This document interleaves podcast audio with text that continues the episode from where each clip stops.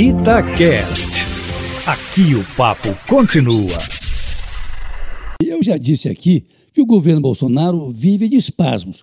Parece ser de sua natureza. Olha aí, mais uma polêmica essa nomeação do professor Carlos Alberto Decotelli para o Ministério da Educação, depois da tragédia que foi a passagem de Abraham Weintraub pelo mesmo cargo, agora envolvido numa outra polêmica, correndo o risco de não tomar posse como diretor executivo do Banco Mundial, indicado que foi pelo presidente Bolsonaro.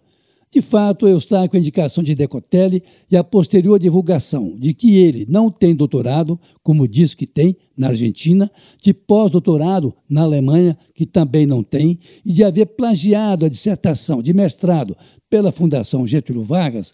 A nomeação de um novo ministro virou uma dor de cabeça para o governo, que parece ter comprado gato por lebre e já dá sinais de que anda atrás de um novo nome para o que talvez seja o mais importante Ministério da República. E o pior é que a defesa do novo ministro virou uma piada, porque tudo aquilo que foi atribuído a ele pelo próprio presidente no ato de sua indicação vem desmoronando a cada dia, de tal forma que já se diz que Decotelli é um quase doutor.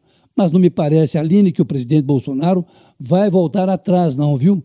É verdade que a posse já foi adiada, o que não é um bom sinal, mas não me parece que o presidente vai voltar atrás não e prefere continuar arrastando o peso de uma possível má indicação do que retroceder e sair em busca de um novo nome para o Ministério da Educação. Afinal, ontem à noite mesmo, o presidente chamou o novo ministro para uma conversa a dois e teria sido convencido de que, apesar, abre aspas, das inconsistências apontadas no currículo dele, fecha aspas, Bolsonaro deu sinais de que vai mantê-lo, apesar do que pode significar para a educação brasileira quem se apresentou com tantos títulos, pelo menos na sua origem, ainda que todos supostamente falsos, de forma que, apesar do mal-estar no interior do governo, a indicação é de que Decotelli vai continuar.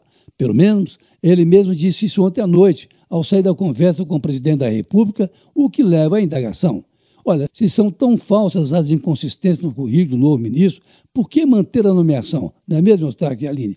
Ou será que não existe um outro nome da confiança do presidente para o lugar? E mais, como é que o nome de Decotelli foi parar na mesa do presidente? Se bem que Weintraub não foi menos desastroso, de forma que vamos aguardar aí mais uns dois dias para se saber se teremos ou não um quarto nome para o Ministério da Educação, Aline. Olha, não saia à rua, a não ser por extrema necessidade. Fique em casa.